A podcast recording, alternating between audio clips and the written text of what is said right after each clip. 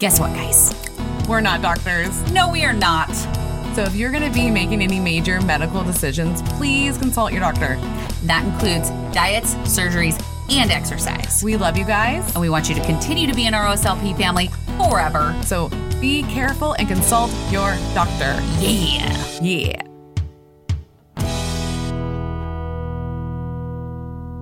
We just got our blood work done. Yeah, we did. And our doctors asked us, what are we doing to have such great blood work? yeah. And you know what we told them? ProCare! Oh my goodness. Yeah, we told them, like, yeah, we take ProCare every day because they have a multivitamin that you can just take one a day. Yes, exactly. They have a capsule and a chewable form. And not only do they have vitamins, but they also have calcium, chews. Oh my God, they're mm, so good. They're so delicious. It's like your- our own little sweet treat for the end of the night. it really is because they have the dark chocolate and they have the cinnamon roll. Yes, and I love the salted caramel and the dinner mint. Alrighty, we'll go to procarenow.com. And use code OSLP at checkout to save some money.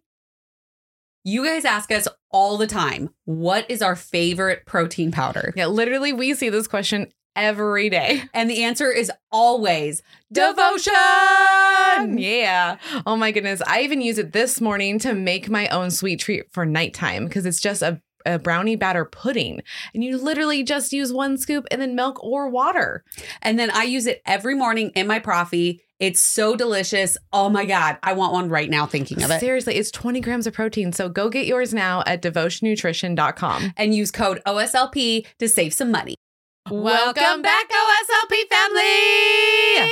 Welcome, welcome. You are listening to our Sleeved Life podcast, and this is Kelly. This is Moho. And we always like to start our new ep- our episodes in the new studio with a little housekeeping. That's right. And the first of all, biggest thing, of course, that we always like to talk about is our upcoming tour dates Yeah. or live shows. I should say, I'm going to just call them tour dates. yeah, they're tour um, dates. We're touring, man. So the next one that we have is in San Diego. Sunny San Diego. Yes. So we'll be back there at the end of April. So it's April Mhm. 30th. Yes. Yes. And it is going to be at the rent. Mm, what hotel? Sofia? Sofia Hotel. I think it's the Sofia. there are a lot of dates and a lot of names going through our heads right now. Uh, Sofia, and it is going to be at 7 p.m. You can get those tickets on berrydiaries.com. They are $35. Yeah. So very, Very reasonable. very reasonable. So come hang out with us. We know that thing is selling out. So go right now, pause this the audio or video and go do that. Yes. Yes. And uh, make sure that if you are feeling a little like you don't belong because you haven't been through surgery yet, that is completely inaccurate. And uh-huh. everybody is welcome. Yes. So go and get your tickets and just come spend some time with us with a awesome show. Yeah, that's what we love to do is to meet you guys. Yes. And our other spot we want you to go to too is our patreon.com forward slash OSLP because we have our own support group in there. They're called the Benchies. We adore them. They're so much fun. We trade secrets and tips and tricks and we just like help each other out all day long. Yep. Learn So- more about each other, their uh, their lives, our lives. We put Mhm. all sorts of exclusive content in there. Yeah, and there, there's some that are pre-op and then there's post-op. So don't Mhm. worry about where you're at in the stages. You can come hang out with us and we can help support you with any way that you need Mhm. it. And we have over a hundred people in that group now, Yes, so we do. there's lots of opinions to hear. That's right. And we are always moderating and make sure that everybody is super nice in there because we do not allow any mean people. That's right. Um, and we also have an amazing admin. Her name is Tanya, and she helps uh, us coordinate Mhm. our Apple Watches, our hydrate hydrate bottles, birthdays, surgery Versus- dates, all of those things she does Yeah. for us. Well, so. that's what I love is the Apple Watch stuff because now Mhm. because we have Apple Watches when we're working out, we can see when other people are working out and we just like cheer each other on for the day. So yes. We actually had somebody call us out because we did not have our watches on while we were in Vegas. And she called us out. So thank you, Jessica. And so when we got back, we were like, well, we got to get the Apple Watches charged and ready to go. and we So, did. And yes. we did the damn thing. Yes. So and if you want to watch this episode because we're about to introduce our special guest, if you want to see her, um, you're gonna be, be able to do that on YouTube, which is on your phones. It's an app. It's there. It It's next already- to Google. It is preloaded. Yeah, so go over there, click on that, and then just type in our Sleeved Life podcast, and we're the only ones. So you just click subscribe and hit the bell, and then there'll be a a new episode for you every week on Tuesday because that is drop day for all the things. Yes. And if you also, if you want to see this right away, that is also found at patreon.com. So if you're over there and you're on the $10 or higher tier, you get all of the videos 10 days early, earlier than everybody else. That's so right. Lots That's of right. bonus. All right. So into our guest of the day. Yeah, it's a little different than what we normally do. Yes, exactly. So we want to welcome Amanda Clark onto the show. She is the creator of Portion Plate. Yes. Welcome. Hi, ladies. So good to be here. Isn't it amazing we can be on different sides of the world but end up in the room at the same time? Right? It's so weird. Yeah, because you were just saying it's 7:30 in the morning over there. Because she's in Australia. right. Australia. Yeah, and she's into tomorrow. Yes, you're in tomorrow. right. yes. That's always the weirdest thing for my brain is like, wait a minute, you're already in Wednesday or Tuesday? Yeah. I don't even know what day yeah. it is. Welcome to the future. yeah. Does it look any brighter over there? it is looking pretty bright this morning. Oh, That's God. awesome. We've got full on rain here, so it's kind of dreary and Ah. gross right now. I'm ready for Oh. some summer. Yes, I'm ready for Dallas because that's going to be like bright and sunny and it's going to be amazing. Sunshine. Yes. So, All right. Well, tell Wow. us all of the things of how you came up with this product and yeah, everything what that goes inspired along. you? Yeah, what what made you think of this? Yeah, well, I guess I've been practicing for a long time. I've been uh, kind of a weight management dietitian for over 30 years. Wow. And I really recognize throughout all of that that um, when I show people things, they understand so much more than Mm. when I tell people things. Mm. right. And even if you write it down and people walk away with some words on a on a page, they still don't absorb as much as when you show them a picture. So at one point I was taking photos of my own meals to show clients to say, you know, this is what I'm talking about. And they'd go, Oh, oh, that's what you meant. Yeah. And so that's when I realized, okay, I need to get these pictures off my computer screen Mhm. and uh, and publish it in a way that people can actually take it home and um, see exactly what I mean. Because you know, people describe, oh, I just had a little piece of this, and I'm going, hang on, just show me how you were describing that size again, so that you know I can understand. So it's just a a way to get the same message or the same kind of thought bubble Mhm. in my clients' heads as I have in mine. wow. So it's it's really started from there, and uh, I developed the the original portion plate kind of in the early two thousands, wow. and then the you know I had been working as a bariatric dietitian for um, well, it's been at least twenty years now. So Wow. at that point, you know, maybe five years, and I thought, okay, well, I can put this thinking to bariatric surgery as well. So I created the bariatric plate I, then. I love it. yeah, that is so cool. Yeah. I actually Yeah. heard about you for the first time in my bariatric clinic. She actually, Ah. my uh r- my dietitian, she was like, "Hey, so there's this plate. So if you'd like to get it for after surgery, it's on Amazon." And she she like pulled it up and showed me, and I was like, "Oh, that's a really cool." But right around when I had surgery, I think Amazon didn't have it or it was uh, something. So I didn't get to buy it. And so I was kind of really excited when you guys sent us some because it was my first time being able to actually use them. But I did hear about you in my clinic. So How cool Ah. is that? Oh, Yeah. well, that's good news. Yeah, Yeah. I used to come out to the States every year for about five years and, um, you know, took all my all my products to um, to a major conference. And yeah, everybody loved them. So, Yeah. Yeah. I think it's, they're um, really cool. And I love that you sent us wine glasses also. I was like, oh, they know us. She They know us. yep. Yep.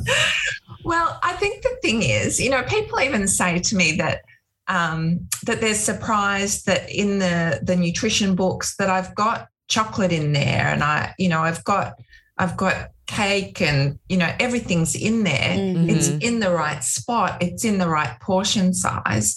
And you know, let's face it, we all like these things, and there's Mhm. no reason why why anyone has less of a uh, uh, a right or uh, an expectation to to like wine or to like chocolate. They're, Mhm. they're fabulous. So yeah. Oh, of course. right? well, and it's like we, we're gonna, as a bariatric patient, we're gonna have these things eventually Mhm. again, especially if we liked them before. And if it, if it wasn't actually out of control, then that's not the Mhm. problem. The problem was something else. It could have been the fact that, like, for me, I'm an emotional eater, so. Mhm. I realized if I was upset or having an argument, I was going straight to my trigger foods, and that's not wine. that's not really chocolate. It's more or less it's fries, man. Mine Yeah. is fries Ah, okay. all day long. So Mhm. it's nice to see like in your actual um your cookbook like there's all sorts of different things that you can have Mhm. plus you got gave us the wine glasses so it's kind of nice to see like oh it's well rounded Mm. it's not just one thing Well, and that's one of the things that I absolutely love about your plate is that it is showing us a well-rounded meal. It's showing you that you can have carbs. It's just in a certain portion. You can have all of these things. It's just you have to learn how to por- reportion it because a lot of us don't know how to portion. right Like that's why we're here is because no one taught us no one taught us Yeah. or they taught us the cor- the wrong way and so we're you know making our plates with half the plate being carbs unhealthy carbs mm-hmm. and then and you, half of the stuff like when we're when i'm at a restaurant with my nieces all of the food that that's on the kids menu is all crap food and you're like you know, they order mac and cheese and you're like, they'll be eating like their their fries or something. You're like, eat your mac and cheese first. Uh-huh. And you're like, and then you start thinking about it and you're like, wait a how does minute. that even matter That has no nutri I mean, it has a little bit of protein, but it's not what they need. It's not like chicken No. or beef or anything like that. They're just eating crap food. And so I've actually been trying to teach my nieces like, okay, which one has protein? which Mhm. one is a carb like so that they know at an earlier age what has protein and what doesn't yeah because that's the most Yeah. important so That's a good thing to to go through. And yeah, you're right. Usually on the the kids menu, there isn't a lot of vegetables, and I, I Mhm. guess that's because the restaurants assume vegetables are bad, uh, taste bad, kids hate them. But um, we we really need to include those because when you look at say the calorie density of foods, Mhm. protein and carbohydrate are pretty similar. So a cup full of protein foods has about the same calories as a cup full of carbohydrate foods. But a Okay. cup full of vegetables has almost nothing. Mm. So that's part of the reason behind the design of the plate okay. to be getting those low starch vegetables because they give us so many nutrients there. They're so nutrient dense. There's so many protective factors yeah in there that protect us against heart disease and cancer.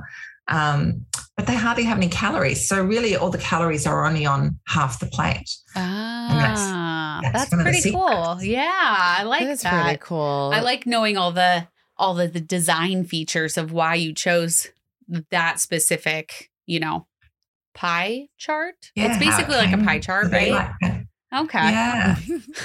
so you're you are a bariatric dietitian. So uh, did you were you a dietitian just a regular one before you went into bariatrics or how did that all come about? Correct. So, um, so I've been practicing for about 35 years, and I just um, I've always worked in uh, regional areas, so so smaller areas, and uh, so in that situation, I've been a generalist. I started as a generalist, seeing a bit of whatever anybody needed.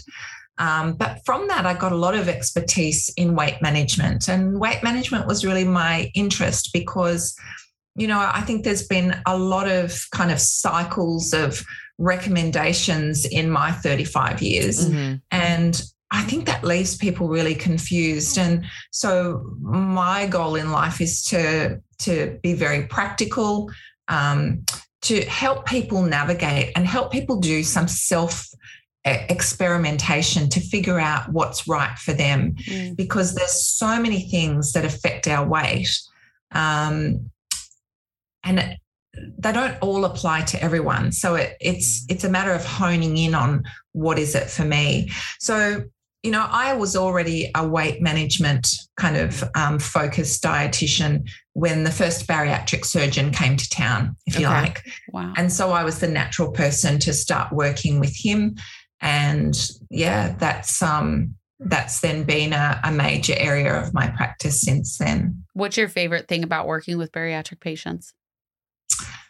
I just love to see uh, that that smile that comes down the track that people are are feeling like this is beyond my control. I can't do this. I'm on this wild ride. Mm-hmm. and then after surgery it's like oh the pressure's off. I can relax.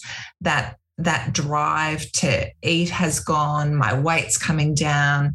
And just the smile that people walk in with on their face. And so that's why I think it's still really important, though, particularly in year one, mm-hmm. that we identify what were those things that led to that weight gain initially, mm-hmm. because we've got a period of 12 months here where you're kind of free of um, appetite problems, right. where we need to address all of those things that existed before. So even though you feel kind of bulletproof after surgery, mm-hmm. there's work to be done in that first 12 months. Yeah, definitely mentally also, um, because you do have to figure out what is that problem food. And sometimes you don't figure that out just by eating. Sometimes it's self reflection and through therapy that you finally, or when trauma happens. I was going to say, normally trauma happens after it doesn't go away. Mm-hmm. Well, because that, that first year, you get to go through all the seasons, mm-hmm. all the holidays, and you get to go through all the birthdays with family and friends. So you get to kind of see what's really triggering me on these days, these months, um, because you do have that restriction and you don't feel hungry, which is like an awesome feeling and mm-hmm. kind of annoying too, because you have to have like your timers out and everything mm-hmm. to make sure mm-hmm. you're eating. But it's kind of nice because you're not just focused on food all day long. Like my brain would just be on food, like what am going to eat the next meal, mm-hmm. what what's going to be my snack, just all the time. And with the surgery, it kind of went away. Mm-hmm. Um, but I know going through just life of this journey is like, oh, okay, so when I argue with this person, this is what happens. Yeah. like, oh, okay. Mm-hmm. This is a mm-hmm. thing I didn't know existed before. You mm-hmm. know, like people that listen to us know that like I've had a few breakdowns that 1st mm-hmm. year. I had several. And it was realizing oh, I can't cope with what I'm dealing with with food anymore because it hurts. Because I, of course, try. That's what your brain normally does. Like, oh, I'm going to try it. Let's see.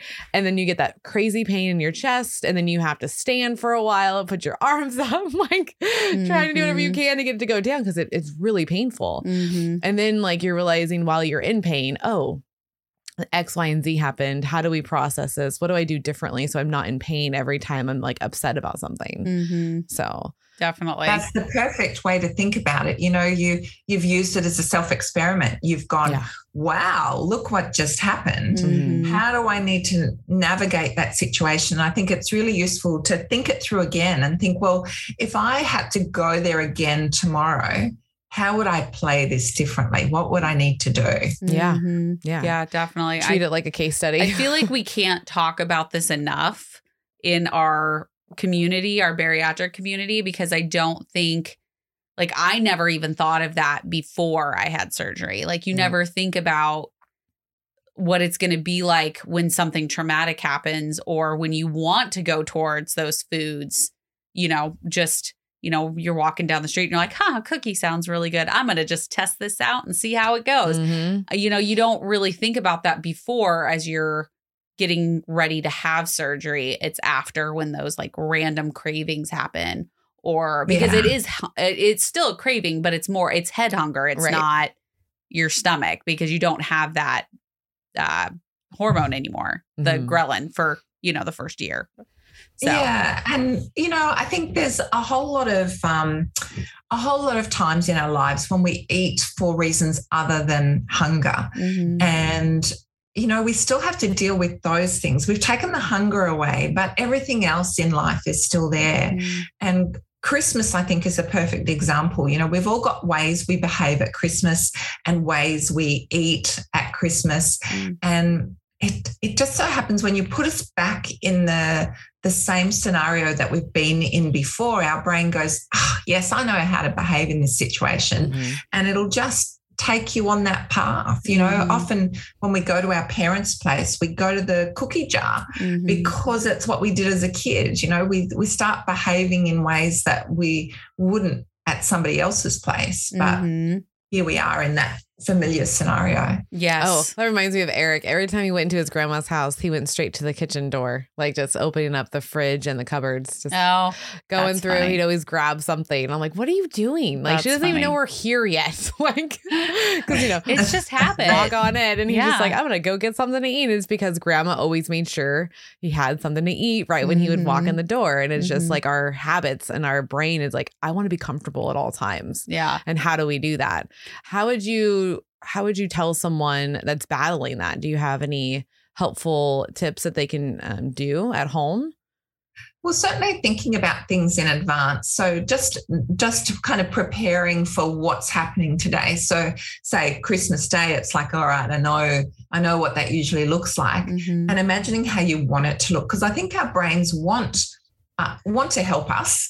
They don't want to force us down the wrong path, but Mhm. they just do what they know and what they've done before. So if you put a plan in place and you decide, right, I'm going to take a bowl of cherries, I'm going to have some cherries for morning tea, I'm going to put the, the right amount on my plate at lunchtime, I'm going to eat it slowly, I'm going to focus on the atmosphere, the people, I'm going to take a game with me, and that's going to be what we do instead of just sitting at the table afterwards. You know, just just um, anticipating the scenario and putting some plans in place. Okay. I like that. I think it's kind of like uh, when that tip of when you sit down at a restaurant and you order your meal and it comes and you ask for a to go box at the same time so that you can put half of the food in the to go box.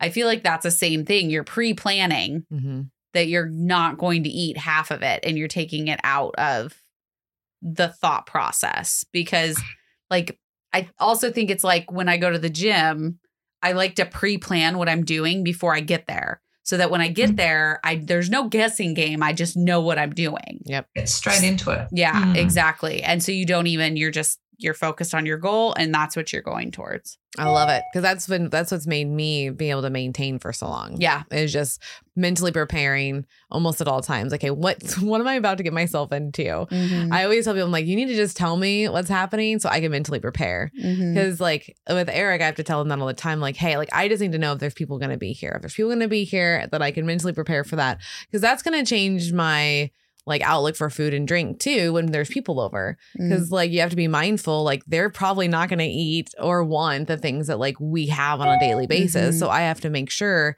Do I have access to these things? Do I need to Mhm. go somewhere first and bring it to the place that we're going? Mhm. So it's really important to plan, plan, plan. I think that's the biggest deal outside of that first year is in that year you need to learn how to plan. And then afterwards you have to just implement the plans Mhm. and not I don't know. care if someone is mad that you brought a bag of protein snacks, you know, like don't get upset about it.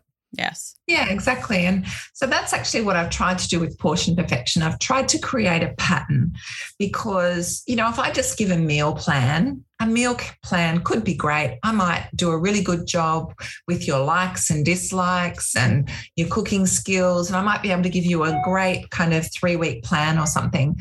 But at some point, you're going to stop doing that. And so my goal has been to develop a system so that you know what to do at breakfast know what no matter what you're faced with Mhm. there's a kind of answer or a way of figuring out how much am i meant to have here. And there's a structure to the day. So if we can get our brains working with that structure then that is our autopilot. You know there's a lot of discussion about um, intuitive eating and the Mhm. value of really thinking about what do I feel like eating now and how hungry am I and how much do I feel like eating. Mhm. Um, but I think if we were to find the people who don't ha- don't get the messages correctly, whether there's something wrong with the messaging or whether we've been ignoring the messaging, Mhm. overriding it in some way, those people would be in the bariatric co- community. Mhm. And so that's where I say, well,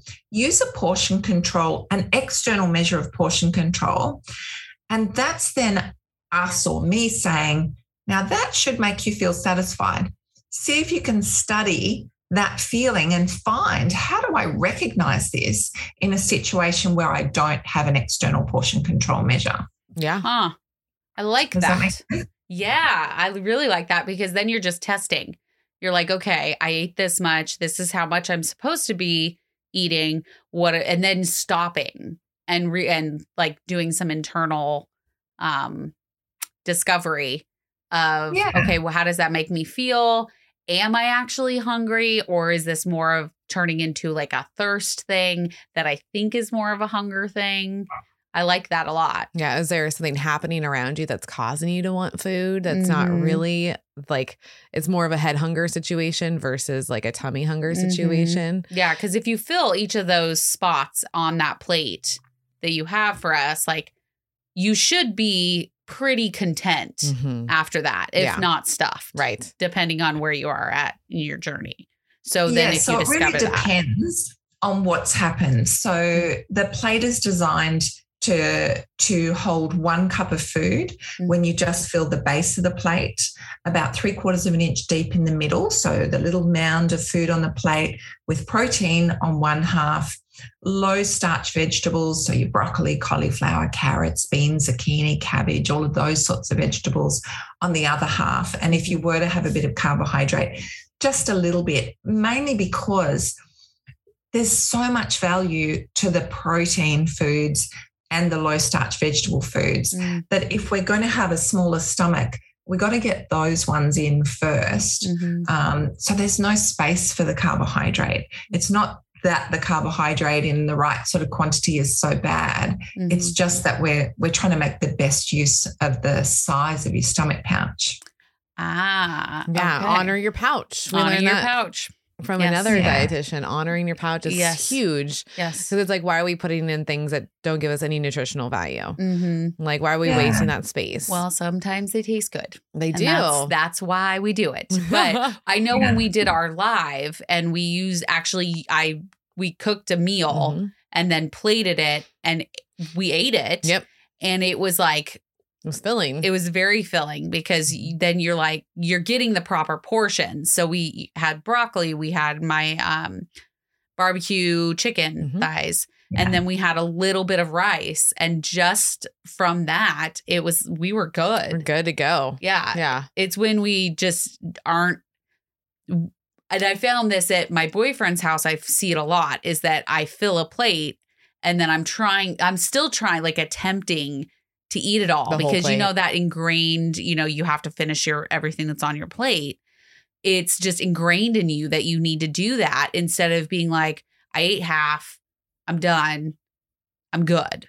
Yeah. And with a plate like yours, it's just it's easy. You it takes all the guesswork out of it because you just know exactly what it's supposed to look like. yeah. Like that's going to Yeah. be beneficial to any household because Mm. if you know what the portion should be, then you just plate them out and then Mhm. you serve. Mm-hmm. So then there's not anybody even else like serving the plate. Cause that's actually what helped me in my first year was my husband plated a lot of my food. Mm-hmm. So because he's the cook. So he would just plate it, bring it out, and then I would just eat it.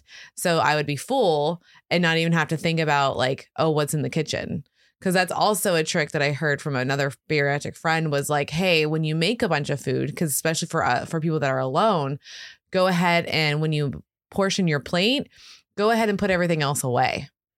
Yeah, because then you're not temptation tempted. to go back into the kitchen and get Mhm. more. Yeah. Mm-hmm. Yeah. Definitely. Yeah, you want to put some barriers in your way. And I, I think, you know, some of your listeners will feel like, well, I've stretched my stomach pouch. And, you know, when we see people with weight regain down the track from bariatric surgery, from a food perspective, there's um, there's one of two things that has occurred. Either there's been stretching of the stomach pouch, and so um, people are able to eat more than one cup or need to eat more than one cup before they get the message of satisfaction Mhm. or they've started grazing. So they're still eating small quantities at a time, but it's consistent over time and you're able to fit in so much more food that way. Mhm. So so that's one of the things I've tried to factor in, get the portion size right and get the structure to the eating so you know when it's time to eat and when it's not time to eat. And it's never very long Mhm. between meals or snacks. And so you only need to think well hang on it's um you know it's two o'clock. I, i'm due for a snack at half past two or three. So i can wait until then. Of course i can wait. Yeah. I have a problem of I get so hungry that I just want to eat everything in sight. And I then dinner comes and I'm like, okay, I have to eat dinner too because I have to get some type of protein really in. common. Yeah. Eh, or I'll be cooking and then I'm grazing while I'm cooking on the things that I'm cooking. So then dinner comes up and it's been long enough in between that I can still eat for dinner Yeah. because I've just had a, you know, a few bits here and there. But like you're saying, that that is a grazing habit that Yeah. I didn't So- always do. Can I ask, do you have uh, like an afternoon snack?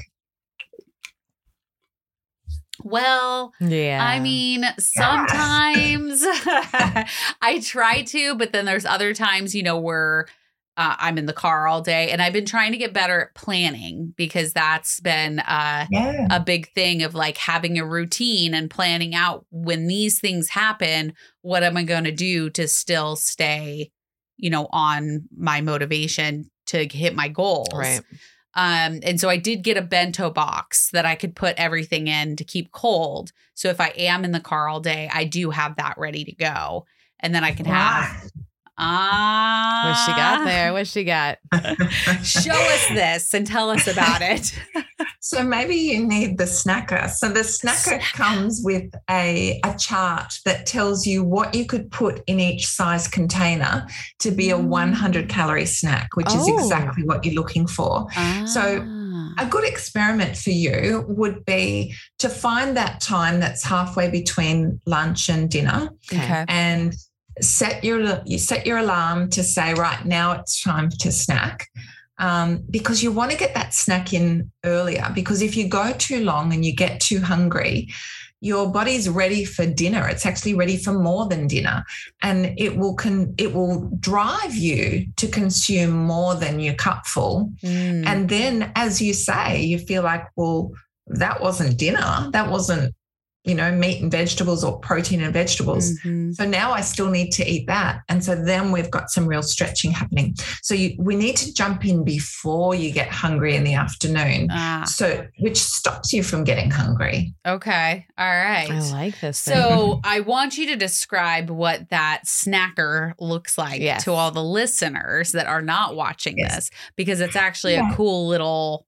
thing. Mhm. Yeah. So it's a, a stack of four different sized um, snack containers. Um, they all clip together.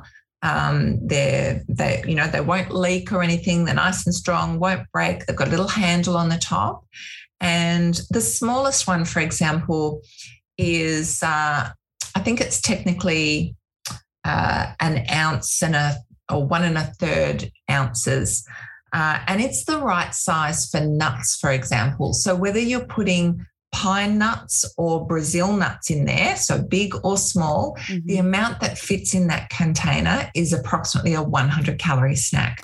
So- Oh, okay. Whilst in my book, I show people that it's 14 almonds is a 100 calorie snack. Mhm. You know, sometimes if almonds are bigger or smaller, it probably is a bit more or a bit less. But in the container, you just need to fill the container, put the lid on, whatever's in there is going to be approximately correct. That's awesome. And then the what is the biggest um, section on that? What's the ounces on that? Uh, I think that it is five ounces. Yes. Mm. Okay, Five so what's an example of what you would put in that one? Well, a boiled egg fits really well in there. Oh. Um, let me see what else we've got on the chart for the large one. I love that Oh, you have charts that Yeah. people can look at. Very Yeah. visual. Oh, look at that. Yeah, so so it tells you for each size container all the possibilities for putting in there. So that large one is also good for the carrot sticks that might go with the hummus that goes in the small container, just like the nuts goes Look in at there. that. Okay. So that's even more helpful because it's giving people ideas of what to Mhm. put in these things. and you can make so Yeah. many different combinations. Mhm. That's really cool. Correct. Yeah, yogurt is also good for that large one, or a chia pudding if you ever have those. Hmm. Um, yeah, rice crackers, all options. like it. I like that. Now, can you kind of explain to us why grazing, grazing is not good for us? Yeah. So um, part of the message of satisfaction and really the the long term message of satisfaction comes from the tension in your stomach wall. Okay. So you've got the vagus nerve goes from your stomach to your brain. And when it senses tightness there, you've got a message going to your brain. So that's where when you feel over full, it's because your stomach is stretched and you get a very strong message of discomfort going to your brain saying you've had too much. Okay. Um, so when you graze, you're not actually reaching that stomach tension. You're only partially filling your stomach, and then mm-hmm. it's starting to digest and go down, and you start to feel it a little bit more, and it goes down, oh. and you can oh. keep filling, but you never get that message of satisfaction. Ooh. Oh, shoot. Does that make sense? Yeah. yeah. And I'm really kind of understanding a lot more. That makes so much more sense. Yeah. Oh my goodness. we had no idea. No, I don't think we've ever talked about grazing, Mm-mm. not in detail like that. that. No. That's crazy. Like so it want, makes so well, much sense. So you want your brain to hit the satisfaction button basically. So mm. that way you're yes. you're you're told you're done, you're good, don't worry about it anymore. Mm-hmm. So that way you don't go back for more because it wouldn't it didn't go down. Yeah, because you're digesting it a little bit. Yeah. And then and that's why when I'm grazing while I'm eating, mm-hmm. I can still eat a dinner because, because, it's digest like I'm eating a little bit and then digesting it and then eating a little bit and then oh dinner's done. Yeah. So then I ha- then I hit the satisfaction button. Wow. Correct. Okay. Yeah. Mm. So you want to give yourself about two and a half hours in between meals and snacks. Okay, two and a half hours. Okay. Yeah. I was gonna ask that too. Like, what is the time frame? Because you hear a lot hey, eat every two to three hours. Yes. Hey, but then I was like, isn't that count as grazing to some people because they feel like they're always eating? So like I know for me it was very weird in the beginning to I have to eat every 2 to 3 hours. When I once I woke up I was like I feel like I'm eating a lot. Even though they're like little portions it still felt yeah. overwhelming like oh I just ate like a whole thing of whatever but it really wasn't. It was just like half because I can't fit that in the stomach so, yeah, and you know, it's interesting. Um, you know, throughout my career, I've recognized that people who have a fairly slow metabolism mm. are not very hungry during the day. Mm. And, you know, they'll say, but, you know, surely I'm better off just to not eat when I'm not hungry. Mm-hmm. The problem is that your appetite gets the better of you during the afternoon mm-hmm. and then it makes up for whatever came before so that's a real problem with bariatric surgery because we're risk, we've created this small stomach pouch and by eating in that way we risk uh, increasing the capacity significantly oh wow yeah that sounds like me that sounds like a lot of us, man. Yeah, because yeah. I I tend to. I mean, I have switched everything up since going back to the gym, I'm like back having my protein shake and my coffee in the morning after my gym. So I'm definitely getting my protein in the morning. Then I'm more likely to eat lunch because I'm like kickstarting that a little mm-hmm. bit. I feel like in the morning. And so by then lunch I'm I'm ready to eat again and then I'm actually like doing better overall. Right. But yeah, I used to not eat all day. And then yeah. I would get home and go nuts because I was, you know, starving. Yeah, your brain's like, yeah. I need all the things, all of the food Give me it. right now. yeah, so. so we really need some food earlier in the day. So that's also part of the reasoning for the the kind of system or the pattern. Um, you know, if if in those cases, if you fell back on intuitive eating, mm-hmm. your body would say, I don't need food now. Mm-hmm. So sometimes we need to go against that because if your body isn't used to having to digest anything in the morning, it stops bothering to produce all the digestive enzymes. Mm-hmm. Like our mm-hmm. body wants to work with us. And if you create a routine, mm-hmm. it'll understand that routine. That's that's the key to a, mm-hmm. a system or a pattern. Your body can pick up on it and it can interpret what comes next. And that's how you can actually develop the appetite to eat earlier in the day. You know, some people who don't eat breakfast, if you start eating breakfast mm-hmm. and then you miss it a day, you're hungry. Mm-hmm. And it's because your body expected it. It was, it had your insulin ready, your digestive juices ready, everything was ready to go, and you didn't eat. So if you then ah. fall back into a uh, a bit of a haphazard or chaotic pattern where sometimes it's there, sometimes it's not, your brain can't figure out where's the pattern here. Okay. And so, you know, that's when you will get indigestion by eating in the morning because it wasn't expecting you to eat. And when your metabolism doesn't really work with you. so, how long does it take your body to recognize a new pattern? I like that question. Good question. You know, they say to to develop a habit that it takes about 30 days. I don't know, maybe about 30 days. Okay. Okay. So, just stick with it for about a month, see how you're feeling. Yeah. Okay. And you know, really, you want to stick with it for good. You Well, know, you yeah. want to find the benefit in it. Um, but something that you said there, Kelly, about having stretched your stomach, you know, many people might be asking, well, if I've already done it, is there any coming back from that? You know, Mhm. how do I shrink my stomach? And, you know, potentially we can't shrink a stretched stomach. Maybe we can a little bit. Mhm. Um, but you, we definitely can calm down the messages that our body gives us, Mm. telling us that's not enough. You know, it can, and that takes maybe five days. Wow. So if you bring it, you know, I think the ultimate test is to see as a self experiment. You know, if I went back to one cup of food, but I ate one cup of food at breakfast, lunch, and dinner, and I ate at least a 100 calorie snack at morning snack, afternoon snack, and maybe supper, Mhm. how would I feel? You know, would I be okay on that? So that's the first step before, you know, trying. I, I guess that's the ultimate pouch reset diet. Is isn't it? without going back to the dangerous pouch reset diet. Yes. We do not like the pouch reset diet um, No. on this Yeah. channel.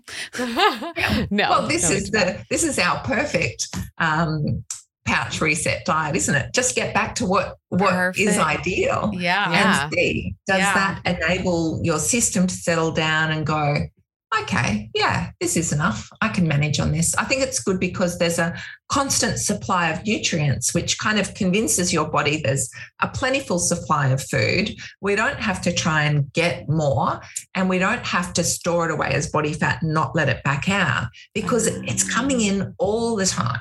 And the one thing that I'm thinking of um, is you know with the pouch reset, the the de- dreaded diet that people try to go back to is that once you stop doing that, that's when you're you're getting gonna you're gonna gain it all, all of what you've lost because you're not you're not meant to be drinking four shakes a day. That's not a long term like solvent for your problems. right. Uh, um, but Yeah. if you're going back to, like you said, you're eating breakfast, lunch, and dinner, and you're eating one cup of food, and you've got it balanced out to where you've got your protein, you've got your uh, your nutrient dense vegetables, a little bit of carbs, and then you're having your calorie, hundred calorie snacks. That's something you can live on. hmm That's Yes. very. That's what our goal was when we had surgery is to eat like that. Um, It's very sustainable. is Like, sustainable. That's the word I was looking for. It really is because that means now you can actually like eat these portions and your body's craving these portions and liking Mhm. these sizes. And then when you do go a little off script or eat too much, you're going Mhm. to feel it. You're Mm-hmm. going to know a little bit quicker than what it was before. So that's what I like about doing like a reset is like, okay, it's really just going back to the basics. Mhm. It's like, hey, what were you doing before that worked? Just do that. Like, you don't have to reinvent the wheel here. It's just go back to what you were doing because obviously what you're doing now isn't working. Mhm. And we got to stop acting like if we just keep doing the same thing, it's going to work and try to Mhm. force it and brute force this. That's not, it's not a video game. You can't brute force this. Like, this is a real life and you actually have to make real, real changes for your progression and for you to reach your goals that you actually want. Um, so like, and because I'm speaking to myself on this one, like I just have to make sure, like, hey, you need to have protein in all these meals and stop Mhm. grazing Mhm. because I do graze, not a not a lot, but it's there. Mhm. Um, it's definitely a tendency that I need to pull back from and make those little snack containers and be like, hey, Mel, this is your afternoon one. Mhm. This is your evening one, and this is and just prepare them because my problem is I'm not preparing them. Mhm. I'm I have it in my head. That's what I'm gonna do. Yeah. but the action is not happening, and that's the part that I know for me and probably a lot of us need to work on. Mhm.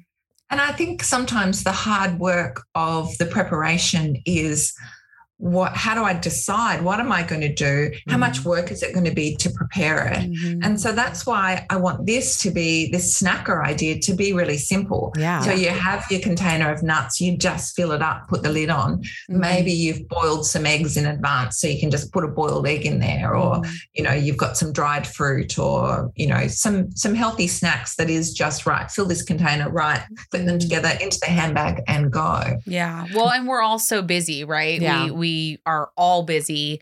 And I know for me personally, because I have uh, three autoimmune diseases, there are some days where it's it I cannot I can't meal prep. I can't I can't even think about going and doing these things that just seem too hard in my head because my brain is taken up by having a bad pain day. So Absolutely. if I have something like that where I know I can go to my bag of wasabi and soy sauce almonds, hmm I can pour those in, close up the lid, put it by my bed, and I have my snack ready to go. And it didn't take any more brain power than it would to walk to the kitchen and grab the bag of almonds Right. and walk back. Yeah. So, Exactly, exactly. And I think what you've raised there is is a very common um, kind of explanation of why we we don't do it. You know, we just don't have the brain space, and Mhm. that's sometimes why intuitive eating is not the only approach. You know, Mhm. use intuitive eating when you've got the brain space and you want to go, oh, what do I feel like now, and how much do I feel like? But apart from that, we've all got times when we're too busy or we've got other other issues in our head when we can't think intuitively. And that's when we need a fallback plan. mm, And the fallback back plan is the system. And if our brain can understand the system, then it can fall back to something that is still good for you. well, and if you create a routine, Mhm. you don't have to think about it because your body's already like this morning i got up at 5 a.m had my coffee got ready to go went to the gym and i've been doing this for what three weeks now this Mhm. is week four This is the week. this is week, week four, four. for me Yep. Week four. so and i didn't even have to think about it like i just got up did the things that i needed to do went over grabbed my gym clothes got dressed filled my wa- like i did all of the things that i've been doing and trying to implement over the last three weeks of working out that by week four i didn't even have to think about it and i did not even think that that i didn't even realize that i was doing it until we were having this conversation yeah, and it proves Yeah, that it works. go. Yeah, Yeah. it does work. You just have to stick to it. Like your Yes. brain wants routine. It craves routine. Your body needs it to to survive, really. Mhm. because a lot of us are in tune with like the whole sun coming up and coming down with like waking up and going to sleep same thing with like our cells and everything Mhm. that i've at least from what i've researched that that's a big deal is to be like okay we're awake we're on Mhm. what do we normally need here's the x y and z of what we need Mhm. and if you can throw in your workout and throw in that protein early then your brain's like okay this is what we do every morning yeah not a big deal cool Cool. And you need to, I think that first year is all about finding that routine. yeah Yes. But then after that first year, that's when it gets really hard Yeah. because you kind of are you're at, be able to add more things into your diet. You know, life kind of gets a little bit. I think I feel like after that first year, you're like, okay, I did it. Mhm. All right, cool. I can kind of back off a little bit, and that's yeah, the time where you end point. Exactly. That's when you really need to like go even more into your routine, go more into your bariatric journey because that second year is very hard very hard because you you just have a little bit more leeway with how you can eat. So, Yes, and I think um, I think you know after year one, and, and that's why it's so important to get the the routine and the pattern happening and Mhm. very clear in year one, because at the end of year one, you've got that um, change in the level of satisfaction hormones. So mm, year one, you've got really high level of satisfaction hormones and hardly any hunger hormone mhm. very little ghrelin, lots of these other ones with very chemically names. Um, and they also spill over into your saliva and change your taste perception, which is why sweet foods don't taste so good uh, after surgery. oh But that wears off at Yeah. about the 12 month mark. So that's when we're going to ah. fall back on any routine or pattern we've developed. And if we haven't developed it, then we're kind of just back in the usual environment without a change to our kind of brain structure that's going to help us get through. So as you move into year two, that's the time to think, oh, okay, now's the experiment. Can I keep this up? Despite the fact that the appetite hormones are changing. So it's kind of a, a critical year to to experiment with that and figure out okay what are the difficulties i'm i'm having here mm-hmm. and what strategies can i use which is why it's a good time to hang on to your dietitian a lot of people see the dietitian year one thank you see you uh, but year two is a really important time to kind of establish life kind of on your own, if you like, without mm-hmm. those changed hormones. Mm-hmm. That's so interesting about the sweets because that makes so much sense over why the first year I was able to just like I didn't really care for sweets. Mm-hmm. Like they were there and like I would have like a bite of cake or something, but I didn't really it wasn't like a necessity thing for me. And then after year 2 about about halfway through my second year, it was like I need all the sweets right now. Like it just came back full force. Like I didn't understand why I could resist, not resist, but I could take it into such limited quantities before and not really care. And then like there was a switch that flipped. And that makes so much sense now of yeah, why that you're outside the mm-hmm. the hormones. Mm-hmm. And I, I think it's a it's a risky time for people feeling like oh, I'm failing now. Oh, mm-hmm. Oh, you know, now I'm doing the wrong thing. But we need to recognize that these foods that have been developed by the food industry to have intense sweetness mm-hmm. and you know ideal crunch or smoothness they're addictive mm-hmm. and so you know that we all like those foods and we're all at risk of being addicted but some people more so than others some people's brains really light up to sugar or to carbohydrate mm-hmm. whereas other people's brains light up to alcohol or mm. or other things and um, so it's important not to feel like you're a failure, but to recognize what's happening and learn about yourself and recognize, wow, I really do have this strong attachment to these foods. Mm-hmm. They are changing the way I feel, mm-hmm. and I feel really driven to consume them. Mm-hmm. What, what do I do about that? What can I implement? yeah.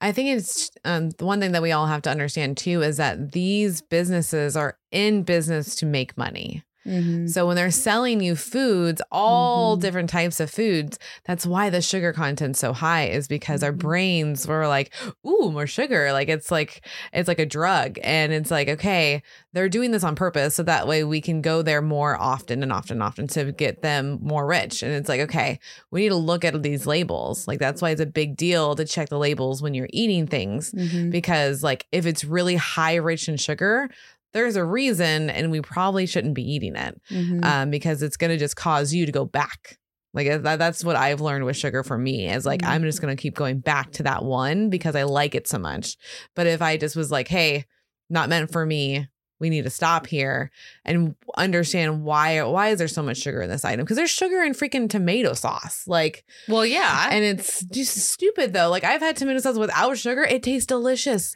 It is not necessary for my homemade. spaghetti you know? Homemade like, is best. it, it yeah. really is. Mm-hmm. and it's like you you don't need the sugar. Well and you add a little bit of the sugar to decrease the amount of acid that mm-hmm. is in the tomato sauce. Right. But the amount that they are putting in is a hefty oh, amount. It's like heavy handed, man. Yes. It is very like if you break it down and calculate out how much you put in a homemade batch versus what's in a mm-hmm. jar, it's a lot. Yeah. It's and even lot. read your labels for cranberry juice, guys. Oh yeah, do not. Holy don't. moly! Like I remember having cranberry juice, just straight cranberry juice, being like, "Why is it so bitter? This is crazy! Oh my god, this is disgusting!" It's because, oh, this is the one that's didn't had added sugars at all. No, it's not the cocktail. It's not the cocktail one. You know, it's like, oh, this is a problem, but you never know because you're not trying all the things and mm-hmm. realizing, mm. oh, they've added a lot of stuff to this for me to like it. Yeah, yeah, yeah, and you know, our brains kind of recognize a particular flavor. Mm-hmm. So when we eat something, it's like we get a photograph of that food in our brain. Okay. And so when we eat it, yes, it matches. We feel fine. It's not off. You know, it's it, there's there's nothing wrong with it. Um, but they've gradually increased our our taste for sugar, Mhm. and so we've we've increased and increased that threshold, and that picture of that food in our brain is a high sugar version. So Mm-hmm. then when you try the standard one, even if you started on the standard one and the company gradually increased their sugar, this one, this original one is not going to match. And you, what you want to do is spit it out.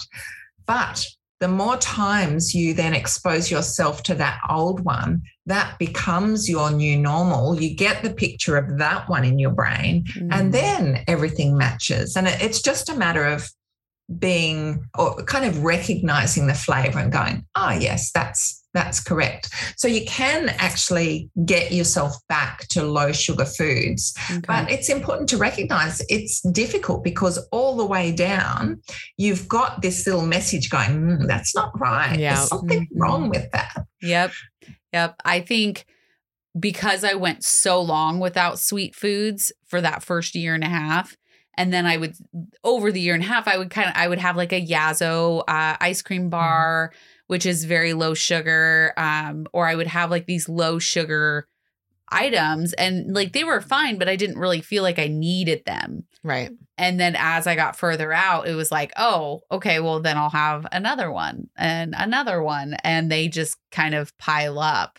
And then your taste buds are like, well, why not go for the real one then? Yep. You don't need to Yeah. go for the low sugar. You could go for the real one. So that's it's very interesting.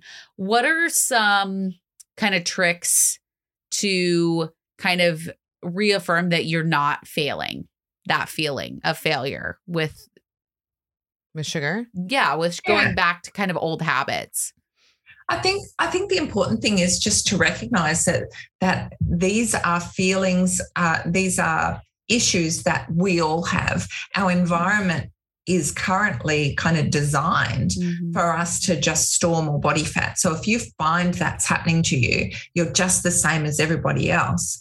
So same as everybody else. We need to figure out, okay, well, what if I did something different? And if mm. I were to do something, um, what would it be? What would be my strategy? Mm-hmm. And then let's see, does that affect things? Mm-hmm. You know, we really need to just think of ourselves as a lifelong experiment in, you know, in progress. And it's just a matter of of trying different things and figuring out what works for ourselves. So, you know, that's where your dietitian can help you to figure out what experiment should I be doing? What's this? What are the most likely strategies that are going to work? You know, often people just bash their head again against a brick wall by trying the same things they've tried before, um, and you know, finding that they don't work again. Mhm. But maybe they needed to be implemented slightly differently. Maybe there needed to be more support. Maybe there needed to be some structure that helped to make it a habit Mhm. um, maybe the strategy isn't wrong, but the approach could be tweaked. okay Yeah, because I feel like what helped me was having a sounding board where like I would talk to Kelly before the podcast. So I'd be like, hey, because she'd be like, hey, did you feel this when you were, you know, when in your first year? And I'd have to think and be like, oh shit, I was feeling that. So having a friend or family member or some sort of support to be able to like, hey, did you feel this? Mhm. did this taste right to you? I needed that. I didn't realize how much I needed that until after the fact. Mhm. So if you guys can do that now, I highly, highly encourage it because it helped me validate my feelings and make me realize that I'm not that special case. Like No, you're I'm not. I'm not the special one. None of us really are when it comes to this stuff. We're we're all a lot alike when it comes to foods. Mhm. And there's just triggers are that are different yeah um, and that we all have the same problem of overeating, portion control, wanting more carbs versus protein, being Mhm. angry when you can't have them. Like it's a lot of the same feelings, but you don't Mhm. know that until you actually talk to another person. So I do highly encourage that, like talk, almost like talk therapy, but with your friends and family around. So that way they know what you're you're going through for one, and then two, that way you're on the same page with other people. Yes. So you can feel more like, oh, this is normal. This isn't something that I invented Yeah. or whatever. Yeah. And then the important part of it, I think, is even with your friends to to look for the solution to to and the solution is not another diet. The Mhm. solution is okay, what is happening here? Right. Why is this happening to me? And what would I need to change for a different outcome? And you know, often it might be keeping those foods out of the house Mhm. so that you're putting some barriers in your way. You're just making it more difficult to access things that you're trying not to do. Mhm. And you want to make it easier to do things that that support your goals, you know, that are taking you where you want to be. Yes, I'm glad you said the diet thing because that's something that we talk about all the time is that doing this surgery it was it wasn't so that we could be on a diet for the rest of our lives it was so we could learn how to eat correctly Yes. because Yeah. all of us are sick of being on diets that's you know the first thing that we hear from everybody when we ask them where their journey started was well i was on every diet under the moon Mhm. and you know i don't want to do that anymore. And so i like that you said that and it's a way of figuring it out. You know these plates i'm looking at it i'm like this is an easy way because you can mix and match any protein any vegetable any starch whatever you want to have on there. And so it's a way of like making parameters to yourself without having like you're not you don't have to weigh anything you don't have to you know add any points or anything like you just Yeah. just focus on putting the food in the little boxes Yeah. or Yeah. triangle Yeah, pie pie pieces Yeah, there we I've go tried to make it as simple as possible. Mhm. And the, we do have um, what's called the Bari Prepper, which is the one cup um, kind of meal container. So, as soon as you can see it, that is it. Oh, nice. It's divided into two so that it's half cup, half cup. So it's just like your plate. So in the in the base of it, it's got the um, the divider. it's got the it's got Oh. the food. It's got a divider down the middle. Yeah. So that's that is for your lunch. Look, it says protein, and then what does that bottom one say?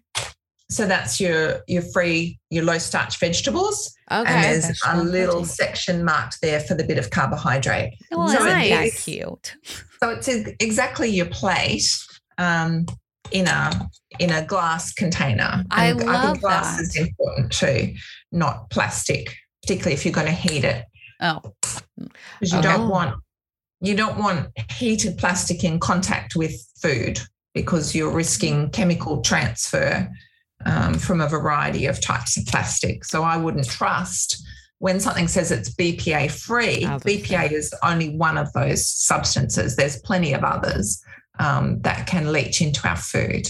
good to know I did a because I, only heat in plastic so just Yeah, I Okay, did a so- whole paper on on BPA, and yeah, like we should not be heating it. It needs to be separated because like it causes cancers in our bodies. So all right Yeah. yeah, It also mimics hormones. So there are chemicals that we would term obesogens, which interfere with our own chemical signaling, um, which is probably part of the issue why the whole world is gaining weight. So that is beyond our control and it's something we're unaware of. But something you can do is not drink out of plastic bottles, particularly not buy bottled water in plastic bottles, because that will have been exposed to heat somewhere along the line in the hot truck or out the back of the shop. Um, Oh, that water probably has a bit of chemical transfer. It's not as bad if you're using a plastic bottle and you're filling it up, it's cold, and you're drinking it soon after. Um, but yeah, I definitely wouldn't heat in plastic. So I would always use a glass or um, ceramic kind of container. And even though this has got a plastic lid, I would just cover it with a plate if I was to microwave that. Ah. Okay. Well, Oh, apparently, good to I need to look for some glass containers because, Yes. yeah, I don't have any. yeah, So I've only I done can send you one of those. Ah, I would love one. yeah. I would definitely take one. Yeah, because um, I learned that's kind of like the, the same thing with like the baby bottles. Why you're not supposed to heat those in the microwave? It's Yeah. because of that transfer of those chemicals that go right into their milk. Well, I'm glad that we have our Hidrate bottles, Yeah. which are metal Seriously, now Ah, because perfect. yes, they're metal. And I Mm-hmm. actually, so I drink carbonation water, Yes. the seltzer water, um, Yep. but it's all in cans, so I don't have to worry. So yeah. Yes, so exactly. liquid death is our friend. Liquid Death is our friend because it comes in a can. Yes. Yes, it does. Okay. Wow, we are learning all sorts of things. Yeah, I mean, because that's going to help a lot of things. One, the chemicals in your own body, um, and two, the plastic waste. So Mhm. if we can get rid of that, because like glass, you can recycle, Yes. so it can break down. So and then you're not getting that transfer. Yes. So I, didn't didn't even even know about those obesity cons- carcinogens. Is that what you said? Yeah. You s- uh, high five on that. Thank you. Thank you. Yeah, yeah. very proud of you. Carcinogens cause cancer. Obesogens cause obesity. Obesogens. Obesogen. Wow. Oh my goodness. This is I am. eye opening. We always learn something new. I know. Like, I it's know. We're always like, holy crap, that's a thing. that's why we love doing this. Yeah, because there's just so much we you just don't know as a consumer. Mhm. You just as like I know from like my my parents always just assume that the companies were just giving you out things that you're just supposed to have. You know, there was no question about it, just mindlessly buying things and Yep. not realizing like the cause and effect that was really happening with their own bodies, Mhm. with the environment. And now with this day and age, because of technology, we can see it, Yes. on a bigger playing field and Mhm. it's right there smack dab in your face. Mhm. And now like people like you can actually like teach us these things because I had no idea. yeah. No idea. I It's just knew about BPA. That was it. isn't it? Yeah. You know, I even find when I go to the conferences and I get to talk to people who are specialists in a tiny little area, they're doing research on some minuscule kind of component of the big picture. Mm-hmm. But to get to talk to them and hear their message and incorporate it into my thinking Mhm. and be able to talk to you is is really powerful, isn't It it? is. It really is. It I love is. that because you you can't talk possibly talk to everybody out in the world. No. no. That's why we And love those- what we do. Mm-hmm. And those researchers never get to talk to you. Yeah. So Right. it's only it's only me taking their little piece of information, incorporating it with what we already know as to how that kind of changes the message or impacts that message. Um, yeah, so it's it's a great it. progress and process, Yes. isn't it? So, what other products do you have in your portion perfection? So, Yeah. well, we do. Um, we have a lunch bag. Um, it's actually behind me for Ooh. anyone who can see it. It's purple back there. Oh, Um, oh it's purple. That's our that's our newest product. So that actually is to to carry your your Bari Prepper. Uh, it's got an ice brick in there. It's got a small headed fork for slow eating, mindful eating. Ah. Um, It's got like a, a serrated spreader knife, so it's good. It's sharp enough to cut a tomato or an avocado. It's like a spreader knife, so easy for spreading avocado, but it's not pointy for stabbing into your bag Ah. or stabbing you as you reach in and get it. Yeah. Um, That's Yeah. a good thing. it's got a separate little sauce container. So if you were, uh, if you wanted to keep your dressing, your salad dressing separate and add it at lunchtime into your Bari Prepper, that's there.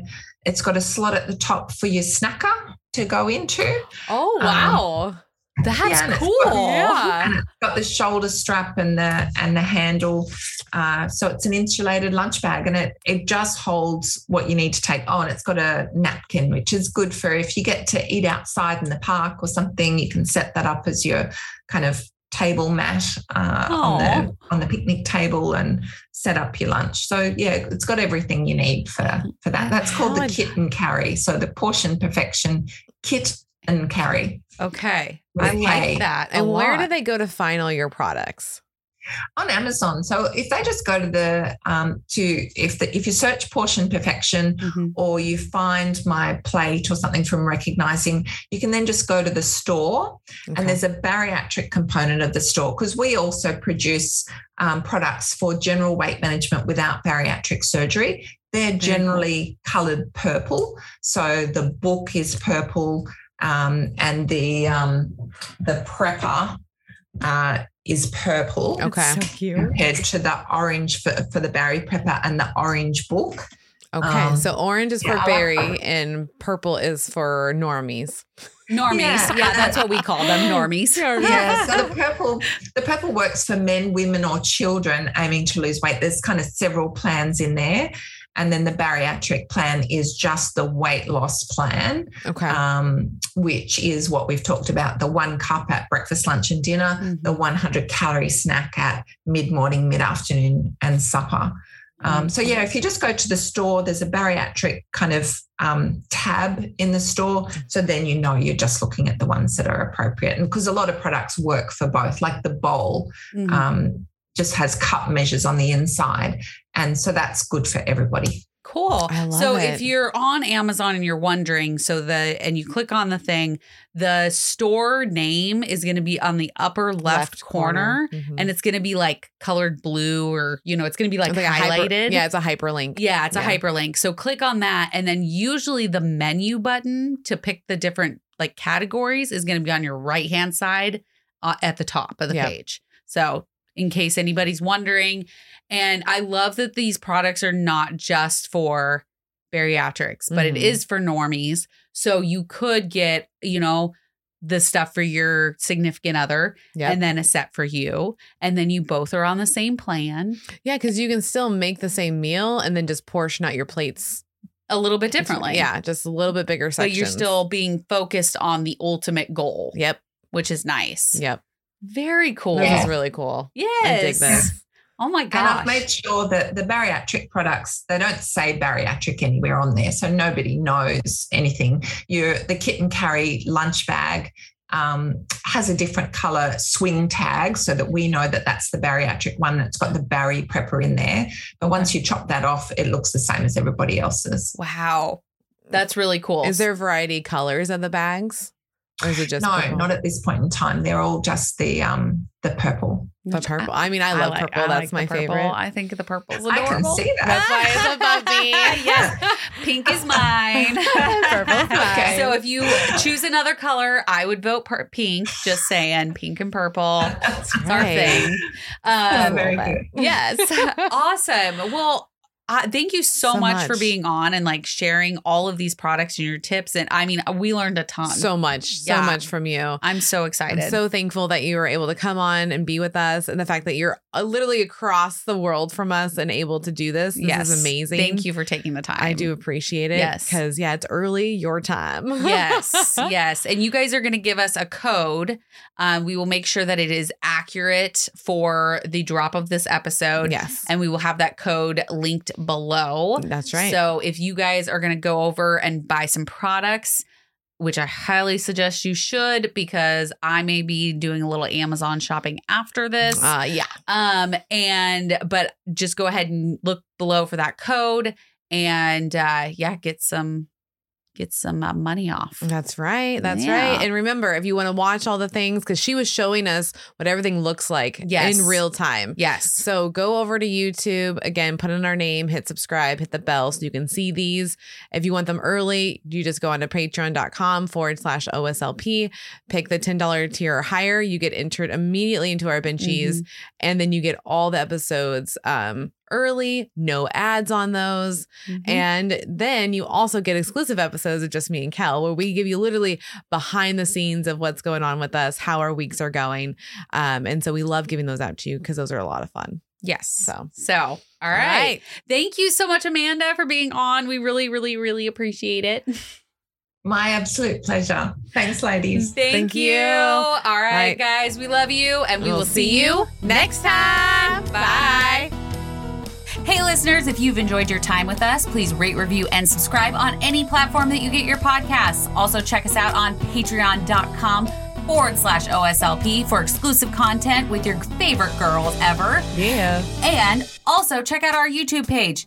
Subscribe, hit that little bell so you get notified when our new videos drop a week after they are released. Yeah, and we would like to give a big thank you to Anne Marie Cruz for our logos, Eric Vaughn with 17th Street Studios because he provides our music and our recording Yes, he space. does. Thanks for listening to our Sleeved Life podcast, where we are breaking that stigma one episode at a time.